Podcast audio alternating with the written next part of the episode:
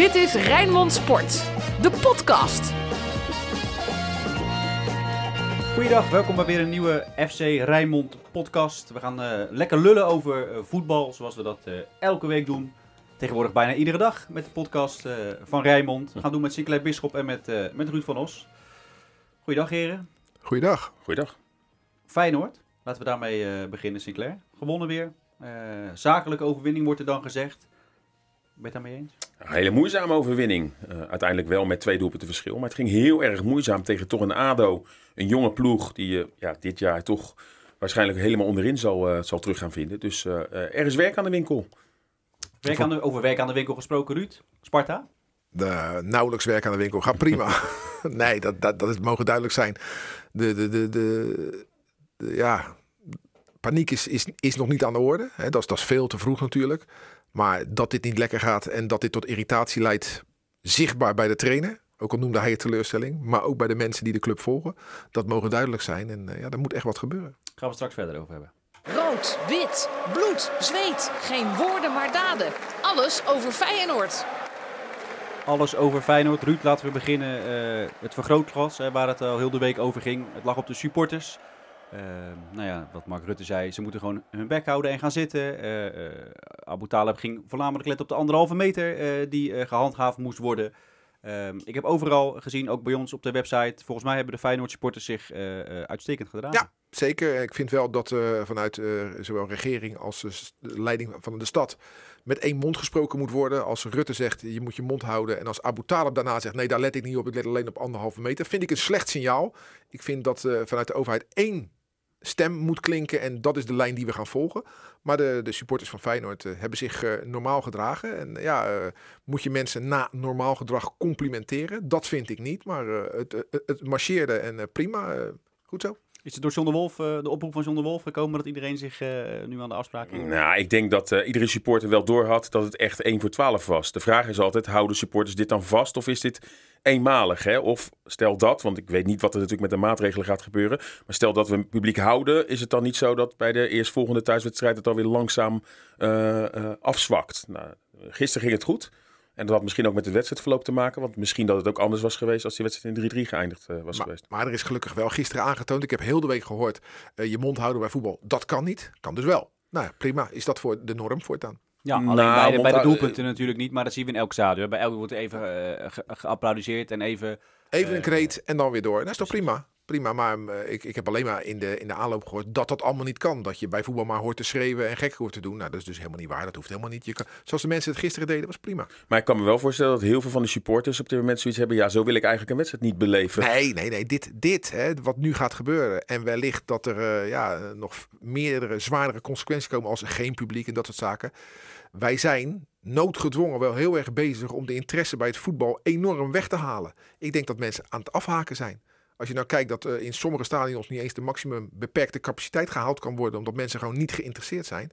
Ja, hoe hè, mensen wegjagen, dat is zo gebeurd. Mensen terugkrijgen, dat is heel lastig op allerlei vlakken. En dat geldt ook voor het voetbal. Eh, dit, dit, is, dit coronavirus is natuurlijk slecht voor de branche, financieel. Maar ook voor de toekomst. Hè. Blijven mensen zo geïnteresseerd als dat ze een jaar geleden waren? Ik denk het niet. Ik Nee. denk dat mensen andere dingen met hun leven gaan doen. En erachter komen dat die dingen ook leuk zijn. Krijg ze maar eens terug het stadion in. Je ziet in, in Engeland en in Spanje, waar geen publiek welkom is, eh, eh, die zijn natuurlijk ook niet afhankelijk van de kaartverkoop. En, en in Nederland is het natuurlijk wel zo. Ehm, maar snap, jij, snap jij dat? Of, of vind jij dat ge- volksgezondheid? Kijk, daar nemen ze geen risico, daar laten ze gewoon niemand toe. Eh, en in Nederland, ja, om, om die clubs overeind te houden, moeten er mensen in het stadion. Ja, Mm. ja. Nou, we hebben natuurlijk wel gehoord dat eh, er op dit moment, dat het, heeft Chris Woods ook aangegeven, dat het op dit moment weinig oplevert. Dus Maar het eh, kost geld. Het kost op dit moment geld. Dus wat dat betreft, hè, jij noemt Spanje en alles. En, en in Duitsland mogen er dan 1000 of eh, 4000. Ja, in Nederland, hè, mogelijk gaan we toch ook eh, terug naar een, eh, een, een lager getal. Ja, het kost op dit moment heel veel geld. Dus op dit moment worden die clubs er helemaal niet wijzer van. Nee, sterker nog, ze zijn gewoon heel erg somber. Zeker over de toekomst. Als dadelijk inderdaad wat jij zegt, het aantal naar beneden gaat of zelfs helemaal op nul komt te staan. Ja, dan, dan hebben hè, met name de hele kleine clubjes. Hè, daar hebben we er een heleboel van in het rechterrijtje van de keukenkampioen-divisie. De FC Dordrecht en Helmond Sport. Ja, die, die, dat gaat gewoon ophouden. Maar ik denk dat ook in de eredivisie, eh, voor Sparta wordt het geen vrolijk verhaal hoor. Daar, daar is Manfred Larosse, directeur, nu ook al somber. En ik denk dat voor Feyenoord, hè, want het is wel een grote club met veel fans, maar ook een club met heel veel kosten. ook nog eens verwikkeld in een stadionontwikkelingsproces. Ik denk dat de, de financiële mensen in de Kuip ook niet heel vrolijk zijn van het, eh, de gedachte aan nul toeschouwers. Laten we de focus weer even op het, eh, op het voetballen eh, houden maar. Ehm, in de warming-up, Nicolai Jurgensen eh, raakte weer geblesseerd. Hè, was ah, fit. Iedereen zei ook, nou, eh, ziet er goed uit tegen Dortmund. Goede indruk gemaakt. De trainingen schijnt hij het allemaal fantastisch te doen. Ja, dan raakt hij weer geblesseerd in, in de warming-up. Wat dacht je? Ja, weer Nicolai Jurgensen. Hè, dat je eindelijk hoopt dat hij misschien wel een jaar zonder blessures doorkomt. Eh, eh, ja, gebed zonder end, zou ik het bijna willen zeggen. Eh, je moet je echt af gaan vragen of dit nog wel de spits is voor de toekomst van Feyenoord. Als je zo vaak geblesseerd bent, op dit moment, hè, ook die voorgaande twee wedstrijden. Is ook ongelukkig weer hoe die acteerde. Terwijl iedereen maar blijft hopen op die Jurgensen van het kampioensjaar. Ja, maar je hebt toch wel het antwoord op die vraag. Jij stelt de vraag, is hij wel de spits voor de toekomst van Feyenoord? Dat antwoord weet je toch? Dat is nee. Nee, maar om hem nou nu eh, gratis weg te doen, dat is ook een ander dus, verhaal. Dus, dus, je- een padstelling, je kan niks. Maar padstelling, hij is niet de spits voor de toekomst van Feyenoord. En ik ben bang dat Robert Bozeniek dat ook niet is. was ongelukkig gisteren, hè? Ja, die, eh, die, die, die kan niet zo goed voetballen. Dat merk je ook wel aan hoe Dick advocaat over hem denkt. Hè? Die vindt hem helemaal niks. Nee, Hij is heel doelgericht, wordt er dan gezegd, ter verdediging van hem. hij is nog jong. Hij, hij moet nog ook wel leren. Ze zijn natuurlijk ook bij Robbie van Persie in de leer. Alleen er zijn wel wat basisprincipes bij het voetbal die je wel mag beheersen. Wat wel, wat, wat wel het voordeel van de jongen spreekt, is dat hij zich echt een slag in de ronde werkt. Op elke bal gaat, heel opportunistisch. Dus zeker voor een slotfase, als je achter staat, ja, heb ik wel het idee dat hij meerwaarde kan zijn. Maar als je met deze spits moet voetballen, dan zie je op dit moment wel dat Feyenoord er heel erg veel moeite mee heeft. Wie, wie vielen er gisteren op, positief gezien? Bij Feyenoord? Ja. Eh, ja, de invallers, Texera. Vond ik een positief, eh, zeer positief. Die, die, die, ah, tegenover Boseniek en zijn gebrekkige techniek staat Joao Carlos Texera. Ja. Met een geweldige techniek. Wat, wat een heerlijke, is een mooie jongen. En kan ook nog eens goed voetballen. Dat, dat, ziet er, dat is gewoon eh, geweldig om naar te kijken. Ja, en in de rust eh, greep advocaat gelijk in, hè, dan. Ja, maar eh, laten we eerlijk zijn. eh Kukçu is gewisseld en Linsen. En met name Linsen heeft nog niet aangetoond als nieuweling dat het een meerwaarde voor Feyenoord is. En dan kan ik me wel voorstellen dat het geduld op een gegeven moment op is. En ik moet zeggen, Narsing. Ik weet, eh, heel veel mensen zijn geen fan van Narsing. Ik ben ook geen fan van eh, de voetballer Narsing. Maar je ziet wel dat die jongen wel eh, een meerwaarde voor het elftal heeft. Hij komt wel heel vaak in kansrijke positie. eh, is snel. Waardoor tegenstander toch eh, ja, soms gedwongen is om met dubbele dekking te gaan denken. Dus hij heeft wel uiteindelijk een waarde. hij is gevaarlijk, hij is dreigend. En ja, gisteren scoort hij dan. Vorige week had hij misschien ook nog de winnende moeten scoren. En dan begrijp ik wel dat de trainer op dit moment hem als linksbuiten eerder ziet dan Brian Linsen. Die ja, volgens nog echt niet heeft aangetoond, ook in de voorbereiding niet, dat hij meerwaarde Maar voor Feyenoord is. Diemers een lichte knieblessure. Kuksu licht geblesseerd er ook uit. Jurgensen, Jurgensen geblesseerd. Bottegien natuurlijk vorige week. Bottegien geblesseerd. Ja, en dan geeft het toch nu al aan waar Dick Advocaat toch wel bevreesd voor was voor het Van seizoen. Beek geblesseerd Van Beek, dit seizoen. op het moment dat uh, nog niet speelgerechtigd, als er ja, iets te veel gebeurt met het elftal, dan moet je dat maar op zien te vangen. Nu hebben ze het geluk gehad met Pek Zwolle, Twente en eh, eh, ADO Den Haag, dat dat toch tegenstanders zijn, eigenlijk van het rechte rijtje. Want ja, je had nu echt al in de problemen geweest, met al die blessures en, eh, eh, eh, en het spel. De, de vorm waar Feyenoord in verkeert. Als je echt sterkere tegenstanders krijgt. En dus is komend weekend Willem II uit. Echt wel een graadmeter waar Feyenoord echt staat. Maar gelukkig heeft Feyenoord een fantastische jeugdopleiding, hè, waar Dick Advocaat eh, uit kan putten. Zo, dat cynisme in zijn ogen hè, en in zijn stem. Bij Ja, ja, Jaap, ja. Je hebt gelijk, die, Dick Advocaat vindt de jeugdopleiding van Feyenoord eh, niet voldoen. Tenminste, het niveau van de jeugdspelers is voor hem eh, niet hoog genoeg om ze bij de selectie te halen. Dus eh, hij is daar heel eerlijk in. Eh, ja, sommige mensen kunnen dit uitleggen als kapitaalvernietiging. Want je leidt spelers op en haal ze erbij en geef ze de kans. Nou heeft, het speelt ook nog corona daar een rol in. Hè? Want Varkenoord eh, ja, Uitbraak. is een uitbraak. Dus, dus je kan ook een aantal spelers, jeugdspelers... ze mochten nu, niet- hè, de jeugdspelers die normaal dan Precies, eventueel door zouden kunnen schuiven, mochten nu niet op de bank zitten, waardoor er maar vier veldspelers. Ja, onder op 21 de bank. speelt niet en eh, de rest ook niet. Dus, dus alles ligt stil daar. Dus dat is ook nog eens een bijkomend verhaal. Maar het is een feit dat advocaat eh, geen hoge pet op heeft van wat er van Varkenoord afkomt. Nee, dan zou hij bijvoorbeeld nu na een blessure van Jurgensen weer Dylan Vente terug moeten halen. Terwijl daar eigenlijk natuurlijk al afscheid van is eh, genomen. Dan kan je ook op Bannis, maar daar is hij sowieso geen fan van. Vorig jaar eh, zat hij bij de selectie en toen Dick Advocaat kwam in de eerste week had hij hem alweer gelijk teruggestuurd. Onder het mom van die jongen moet veel eh, meer gaan doen. Als hij kan, lijkt hij ook niet zo fan van. Misschien een van de weinige jeugdspelers die misschien nog wel een beetje ruikt aan het eerste. Hendricks, verdediger. Maar ja, eh, advocaat ziet op dit moment gewoon eh, dat die jongens nog te weinig brengen. Hij vindt het ook dat het echt een beloning moet zijn om dan in ieder geval op die bank te zitten. Want alleen maar op, op, op, op de bank zitten om op de bank te zitten, ja, daar eh, is advocaat niet van. Jens Toornstra, we hebben het er vorige week ook over gehad. Eh, ook in de Feyenoord-podcast. Eh, ja, waarom speelt hij niet? Waarom viel hij niet in? Nu een beetje noodgedwongen was hij weer terug in het elftal. Zag Ja, wacht even. Advocaat had liever voor Texera gelijk gekozen. hè? Dat gaf hij voor de wedstrijd aan. Van als Te- Texera is nog niet helemaal waar ik hem hebben Mhm. wil. Eh, fysiek. Dus daarom kies ik voor Toornstra. dus Daar wel- noodgedwongen, toch? Dan? Ja, precies. Dus, dus Toornstra is niet die is tweede keus, die is derde keus eh, geworden. Hoe kan dat nou? Nou ja, als je hem gisteren zag voetballen. Maar Is überhaupt, het een beetje op met eh, Jens Weet ik niet, weet ik niet, maar ik vond hem gisteren niet goed spelen. nou, op dit moment kiest de advocaat gewoon voor een, voor een andere speelstijl. En Ja, we hebben het er een paar keer over gehad. Hè? Natuurlijk vorig jaar succesvol dat middenveld. Nou, gisteren stond dat middenveld er van vorig jaar. Nou, hebben we ook niet echt kunnen zien dat eh, dat, dat goed op elkaar afgestemd was. Ja, aan de andere kant eh, eh, moet je op een gegeven moment ook wel. Hè? Want er zijn zoveel blessures op dat middenveld dat hij ja, op die jongens moet teruggrijpen. Maar ja, dan doe je dat toch het liefst met een draaiend elftal. En Texera voor Kukju?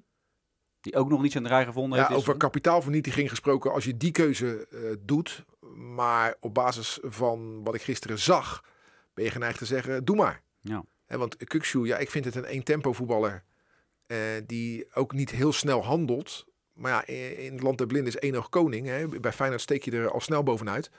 En dan worden de, bedragen genoemd van ja, Arsenal zou 20 miljoen. Nou, ik moet het nog maar zien hoor. Ik moet het echt nog maar zien. Hij heeft echt wel goede wedstrijden gespeeld en hij heeft wel de potentie. Ik denk dat hij wel zo'n speler is, wat we nu ook zien eh, ja, bij andere topclubs. Hè, bijvoorbeeld bij PSV met Iatare. Dat zijn jongens die dan op een gegeven moment die stap moeten maken van groot talent naar daadwerkelijk topspeler. En ik denk dat hij daar op dit moment moeite mee heeft. En eh, ja, dan is het ook logisch dat je de wachtkamer even ingaat. Ondanks dat je kapitaal, eh, dat het een soort van kapitaalvernietiging is. Want ja, advocaat heeft maar één doel. En dat is komend weekend het sterkste elftal opstellen.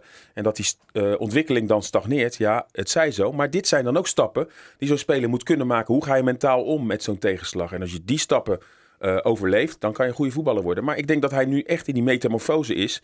Want we willen heel snel het stempel eh, eh, groot talent. Maar dat ben je ook wel. Maar ook met net als Iataren. Nu moet je laten zien dat je goed in je schoenen staat. En ik weet het niet zo zeker, zozeer bij, eh bij maar ik hoor van collega's dat bijvoorbeeld eh, bij Iatare dat daar ook wel meer bij speelt. Die jongen heeft op een gegeven moment de status. Krijgt op een gegeven moment ook heel veel geld. Ja, en dat geeft hij dan op dit moment uit aan dure auto's en andere dingen. Dus er komen ook vaak randzaken bij kijken. Veel mensen worden, willen op een gegeven moment je vriend worden. Eh, en, en ja, daar moet je ook goed mee om weten te gaan. Je hebt, laatst heb ik eh, 19 ook eh, het boek ook van Wesley Sneijder, die ook aangaf. Hij kwam in Madrid terecht. Ja, en dan op een gegeven moment is die verleiding om je niet alleen met het voetballen bezig te houden, maar omdat er zoveel op je afkomt. Je bent een ster. Iedereen vindt je geweldig. Ja, misschien dat dat met Kukje ook speelt. Dus ik weet het niet, maar dat zou ook een, eh, eh, eh, een reden kunnen zijn dat het nu net wat minder is. Hij heeft natuurlijk ook nog wel pech dat hij bij Van mij Zwolle uit, hè, werd hij aan zijn shirtje getrokken waar de penalty uitkwam. Anders had hij nog een goal gemaakt. En tegen ADO kopte Lins natuurlijk die bal naast. Had hij een assist erbij gehad, weet je. Daar wordt hij ook vaak op Ja, maar je kijkt, je kijkt naar 90 minuten. Hè? Nee, en dan klopt, zie je maar gewoon dat hij- twee als- wedstrijden echt heel matig was. Gisteren eh, is er ook een statistiek. Had hij volgens mij van de 23 goede eh, ballen, waren er gewoon 19 verkeerd. Nou, dat past natuurlijk niet bij het statuur van een, eh, een middenvelder die creatief moet zijn. Hoe staan de koppen en hoe zitten de noppen bij Sparta, Excelsior en FC Dordrecht? Dit is het Rijnmond voetbaloverzicht. Kon er maar in, Ruud. Pek Zwolle Sparta 4-0.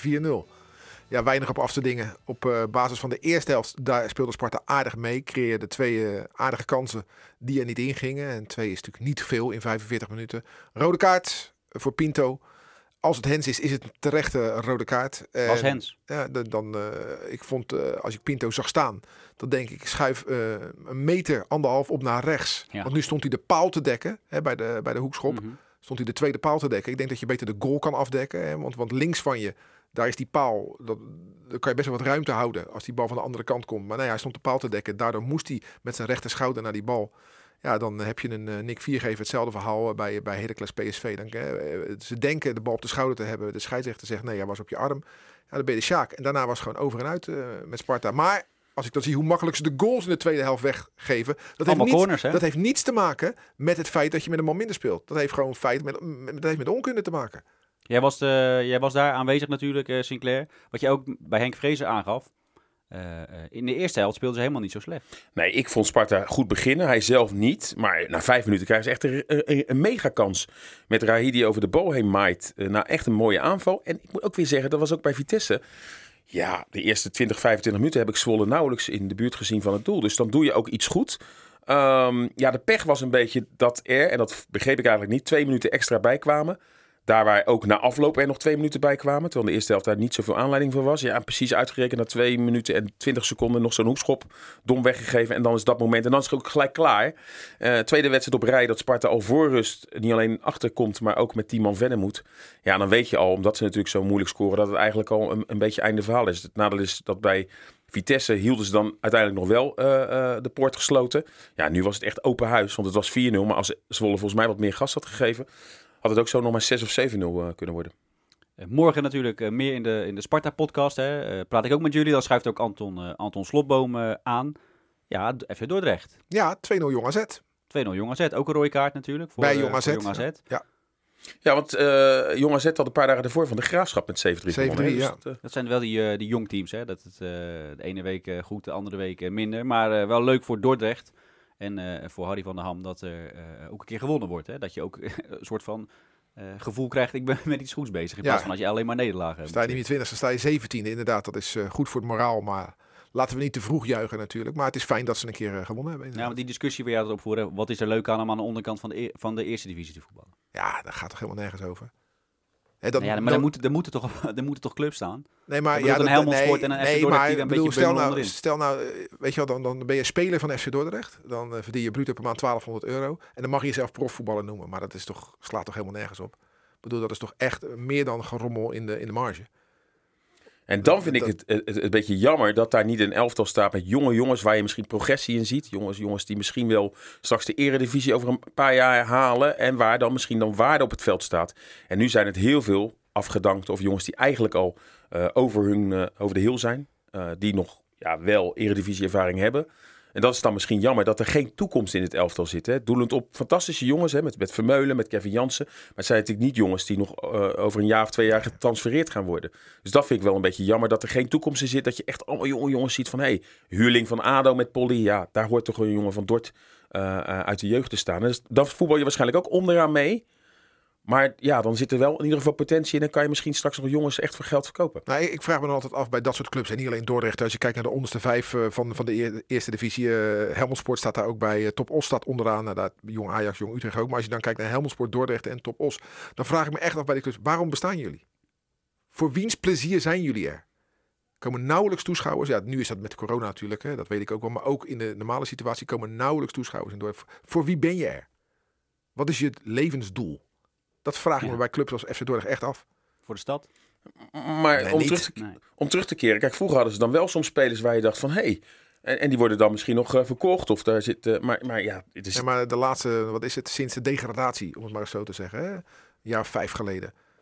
Nauwelijks ja. spelers. Een seintje. Voor de rest uh, hoor je ook weinig van. Ik vind het jammer. Ik vind het jammer, want een uh, mooie stad als Dordrecht verdient een, een mooie club. Alleen, uh, ja, dat, dat, dat is er nu niet. En dan kunnen we altijd blijven zeggen van, joh, ja, maar omdat we geen nieuw stadion hebben, nou, denk, vind ik iets te makkelijk. Ik, uh, ja, ik, uh, ja, ik vraag me echt af, zo'n Helmelsport, als het morgen ophoudt te bestaan, ik zal ze niet missen hoor, echt niet.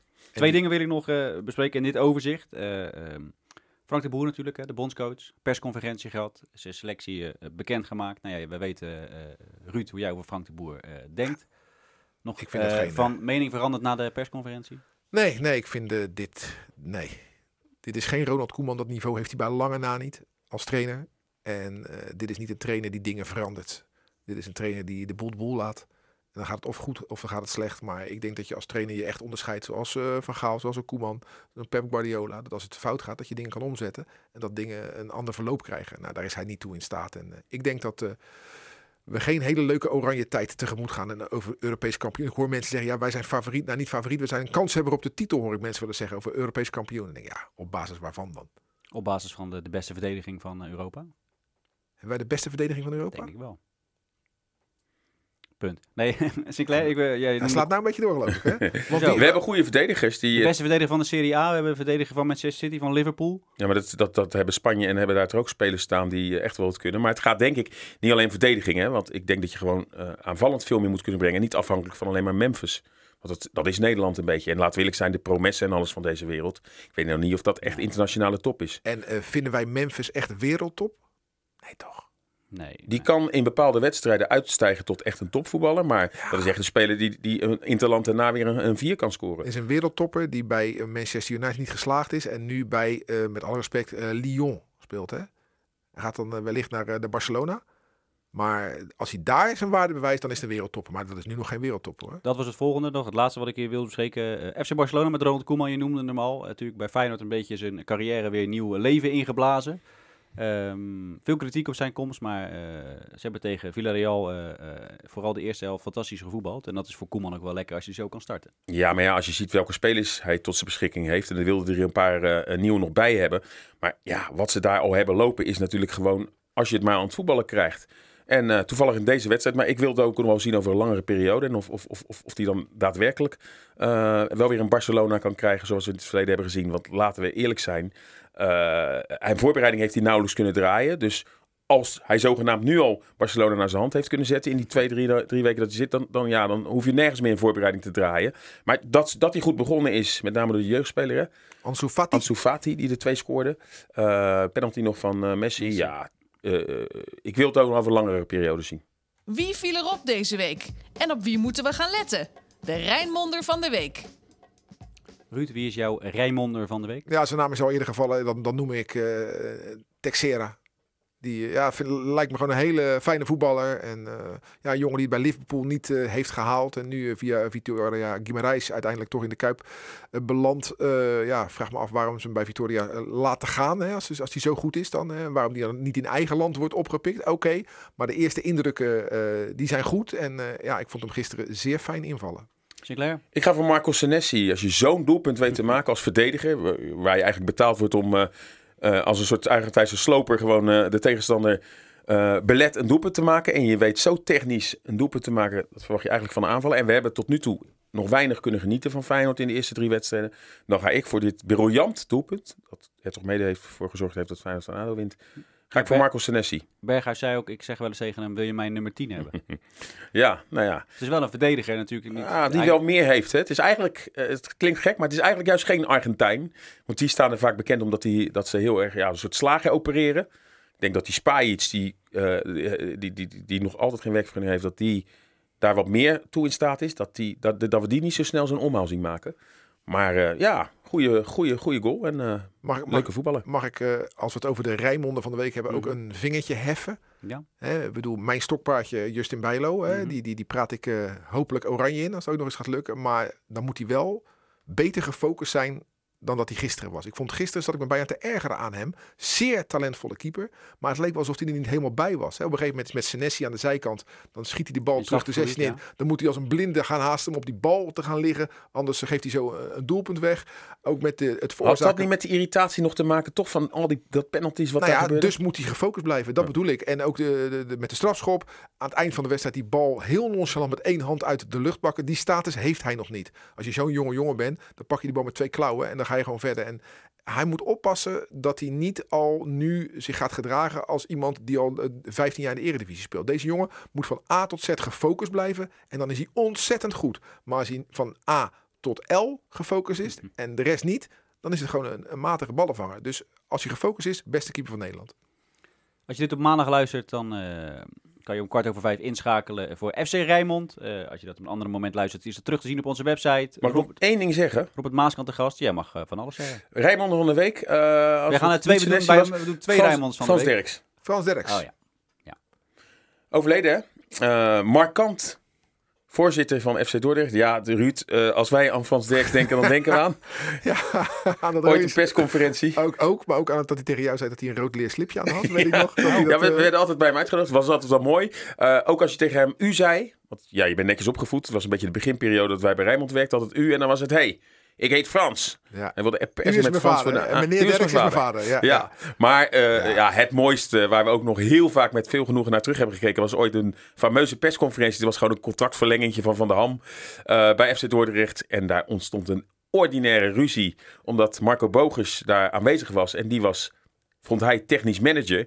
Maar eh, ja, zijn eh, eh, aanwezigheid werd niet op prijs gesteld door Frans Derks. En dat werd zo'n ordinaire ruzie, waarbij de legendarische woorden door Marco Bogers werden eh, gesproken. Het is Marco, voorzitter. Ja, ja, zei, ja Bogers, Bogers, heb je niks te zoeken, Bogers. De sleet erop, ik onderschrijf dat de sleet erop, je bent een leugenaar. Oh, dat was echt ordinair. Dat, en, echt eh, ja, dat hebben we weinig meegemaakt, hè, zulke persconferenties. Ja, gouden, gouden tv en radio natuurlijk. Eh, Voor de media smullen, maar voor de club was dat heel slecht. Maar ja, het was wel typerend Frans Derks. Hard op de tong en zei wat hem in hem opkwam. Een mooie man. Echt eh, met veel plezier naar hem gekeken op tv. Met veel plezier heb ik hem meegemaakt bij FC Dordrecht. En onderscheidend als scheidsrechter. Onder mijn leiding winnen, wint nooit een Duitse club. Ja, dat is echt eh, geweldig. En eh, ja, mogen hij eh, rusten in vrede. 89 jaar. Het is altijd te vroeg dat iemand eh, eh, heen gaat. Dus eh, ook in dit geval de, de, de nabestaanden van eh, meneer Derks wens ik eh, heel veel sterkte. Mooie afsluiter van eh, deze FC Rijnmond podcast. Dankjewel Sinclair, dankjewel Ruud. Morgen dus de Sparta podcast. Vrijdag weer een Feyenoord podcast. Zondag een amateurvoetbal podcast. En dan maandag weer een lekkere FC Rijnmond podcast. Lekker lullen over voetballen. Dit was Rijnmond Sport, de podcast. Meer sportnieuws op Rijnmond.nl en de Rijnmond app.